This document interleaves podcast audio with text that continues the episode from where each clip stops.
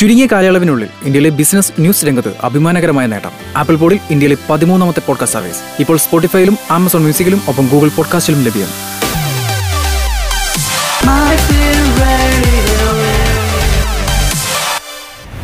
Welcome to daily market watch.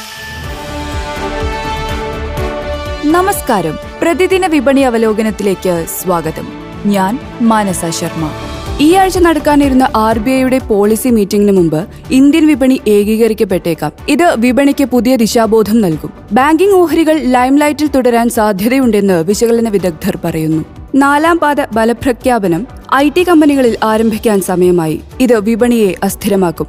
വെല്ലുവിളി നിറഞ്ഞ സമയങ്ങളിൽ ഭാവിയിലെ വളർച്ചാ സാധ്യതകളെക്കുറിച്ച് അറിയുന്നതിന് നിക്ഷേപകർ കോർപ്പറേറ്റ് വിശകലനങ്ങൾ സൂക്ഷ്മമായി നിരീക്ഷിക്കും. യു എസ് വിപണികൾ ഇന്നലെ നഷ്ടത്തിൽ അവസാനിച്ചു. Singapore S G X Nifty രാവിലെ മുപ്പത്തിയഞ്ച് പോയിന്റ് താഴ്ന്ന് വ്യാപാരം തുടരുന്നു. വിദേശ സ്ഥാപന നിക്ഷേപകർ മുന്നൂറ്റി എഴുപത്തിനാല് ദശാംശം എട്ട് ഒൻപത് കോടി രൂപയുടെ ഓഹരികൾ വാങ്ങിയതിനാൽ ആഭ്യന്തര സ്ഥാപന നിക്ഷേപകരും ഇന്നലെ നൂറ്റിയഞ്ച് ദശാംശം നാല് രണ്ട് കോടി രൂപയുടെ ഓഹരികൾ വാങ്ങി. എഫ് ആൻഡ് ഒയിൽ ലോങ് ബിൽഡപ്പ് ഉള്ള സ്റ്റോക്കുകൾ A B B India, Birla soft, Astral, G N F C, Trent.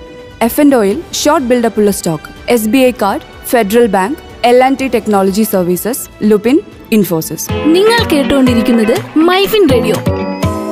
കൊച്ചിയിൽ ഇന്ന് ഇരുപത്തിരണ്ട് കാരറ്റ് സ്വർണം ഗ്രാമിന് നാലായിരത്തി എഴുന്നൂറ്റി എൺപത് രൂപ, ഒരു ഡോളറിന് എഴുപത്തിയഞ്ച് ദശാംശം നാല് അഞ്ച് രൂപ, ബ്രന്റ് ക്രൂഡ് ബാരലിന് നൂറ്റിയാറ് ദശാംശം ഒന്ന് പൂജ്യം ഡോളർ. പ്രതിദിന വിപണി അവലോകനം ഇവിടെ അവസാനിക്കുന്നു. നാളെ രാവിലെ എട്ട് മുപ്പതിന് വീണ്ടും കേൾക്കുന്നതുവരെ നമസ്കാരം. ഞാൻ മാനസ ശർമ്മ. ശുഭദിനം. Switch to business MyFin point. Tune to listen MyFin radio.